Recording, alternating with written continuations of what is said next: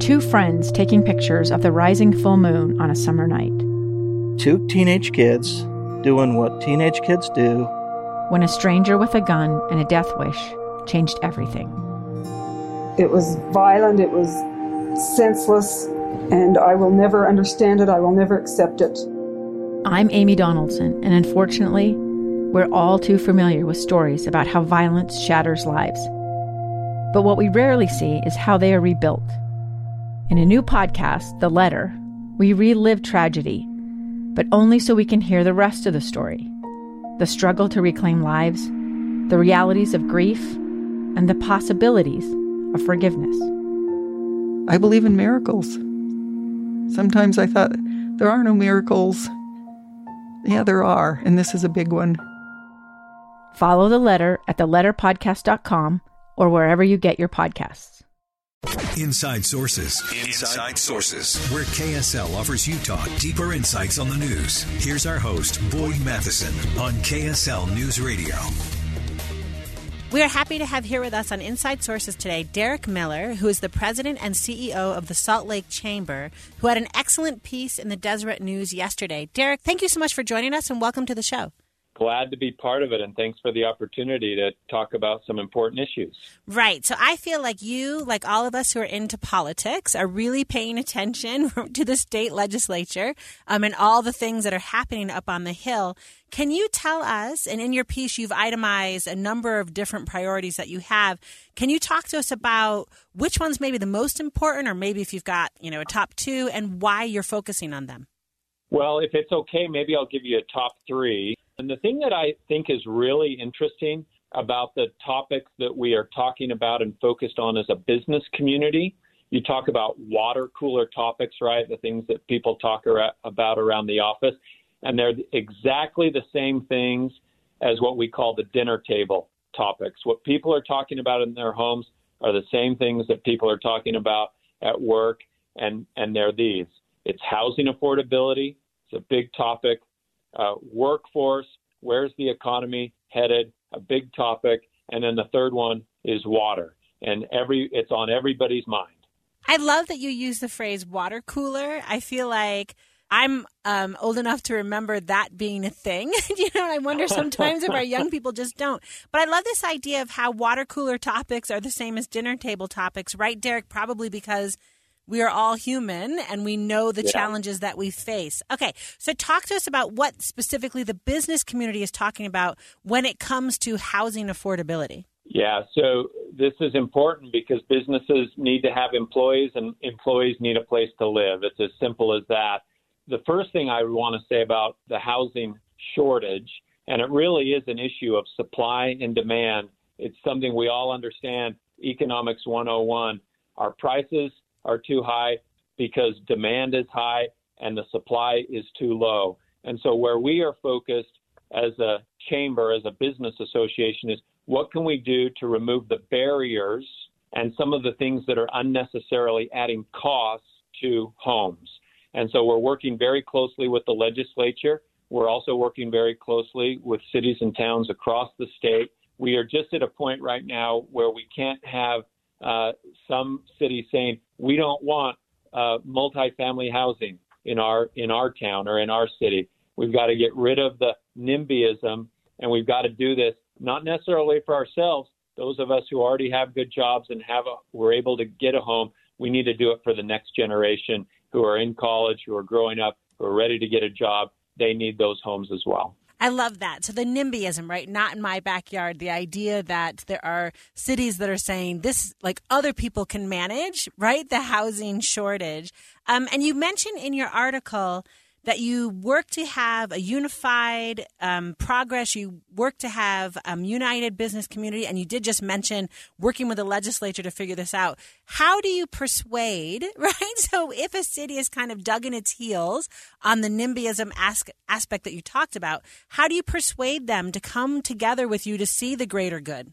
Well, it's the proverbial carrot and the stick. Right. So, there are incentives that the legislature could give to communities to provide more affordable housing. But there also may need to be a stick where there are some detriments or things that they don't want to have happen if they're not willing to provide this kind of housing. So those are the kinds of things that we're talking about with our legislature. And I would hasten to add, by the way, uh, the issue of homelessness because that is certainly tied to affordable housing. And so, as a chamber, we are advocating for more funds to be spent on homeless resources, but we strongly, strongly say that any money that's given towards more homelessness resources needs to be matched with enforcement because we know that our homeless brothers and sisters living on the streets, it's the worst possible thing that could happen to them. So, if we want to be able to help them and at the same time be a community of law and order, there needs to be enforcement of the laws along with funding resources that are given. I'm Dave Cawley, investigative journalist and host of the podcast Cold. Don't miss Cold's new season 3, where I look into the unsolved disappearance of Sheree Warren, a woman last seen leaving her job at a Salt Lake City office in 1985. Police cast suspicion on Sheree's estranged husband and boyfriend, but never made any arrests or recovered Sheree's remains. Find Cold Season 3, The Search for Sheree, anywhere you get your podcasts. Derek, I love that answer. So let's circle back a little bit to another issue that you raised, which was workforce. And so you cite in your um, article that we had the most severe, one of the most severe worker shortages in the nation. Um, how do you meet that challenge? Like, what do we do about that? So Utah's unemployment rate right now, today, as we're talking, is at 2.1 percent, the second lowest in the nation. It's great for someone who's right about to graduate from college and is looking for a job because in Utah there are still lots of them available. But it's hard for businesses when their number one challenge is worker shortage.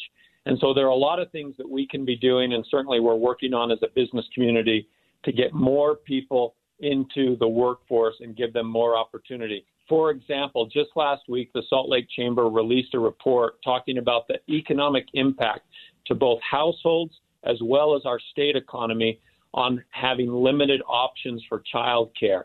The report we released showed that almost $600 per month per household is spent on childcare. Some people can afford that, many people can't. And there are other things that we could be doing to uh, remove barriers to the workforce. The Chamber has for a long time advocated for immigration reform to increase the opportunity for lawful legal immigration.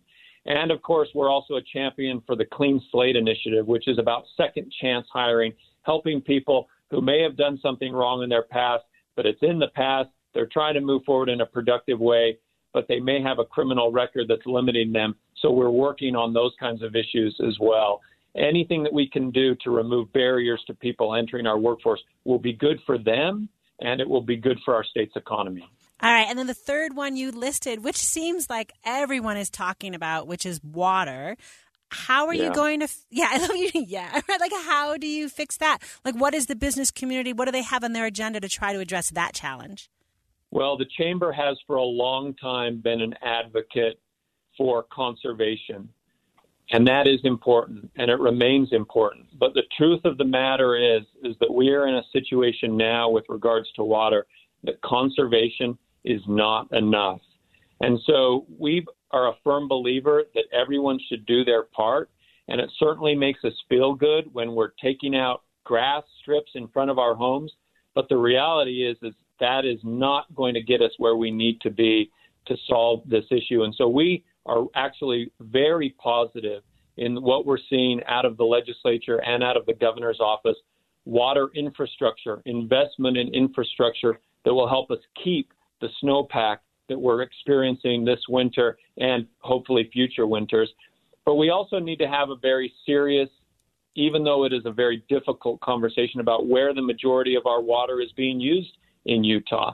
And once we understand those facts and where the majority of water is being used, it will help us it will help lead us to the right decisions and the right solutions. All right, Derek Miller, President and CEO of the Salt Lake Chamber. Derek, thank you so much for being with me today and being on Inside Sources. Any last you know item you want our listeners to hear that the business community is really going to focus on, focus on? Well, thank you for the opportunity to share some of these priorities. The only thing I would say in conclusion is that we often use words like economy and prosperity and productivity, but at the end of the day what we're talking about is people real people. And for a long time, Utah has had a strong economy, which allows people to take care of themselves and their families. It's the strength of Utah. And our priority, number one priority, is to make sure that that continues.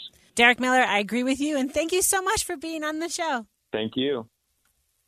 I love Derek Miller. That was such an interesting conversation. That was great, and particularly in light of the, the previous segment where we talked about the president, the, the role of a chief of staff of a president. Right. Derek served as the chief of staff for a governor. Right. And, and I saw him firsthand, like like managing the whirlwind that goes around the governor, and now I, I'm assuming he's got a little bit more of a easygoing. Uh, Maybe, but he's going to solve water. He's going to solve Homelessness. homelessness, right? I feel like he's probably the Mr. Fix It of Utah. Maybe he's going to meet all of those challenges for us. Quite possibly, he's got a lot on his plate, and it's the uh, the largest chamber in the in the state, and so they represent. You know, they kind of speak on on behalf of businesses, and so it's, it's great to have him as a uh, as a guest on the show. Yeah. So coming up, W twos. I've gotten a few of my W twos. Maybe you have, Derek, as well. So tax season is upon us.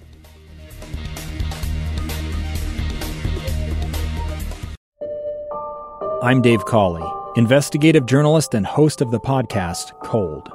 Don't miss Cold's new season 3, where I look into the unsolved disappearance of Sheree Warren, a woman last seen leaving her job at a Salt Lake City office in 1985. Police cast suspicion on Sheree's estranged husband and boyfriend, but never made any arrests or recovered Sheree's remains. Find Cold Season 3, The Search for Sheree, anywhere you get your podcasts.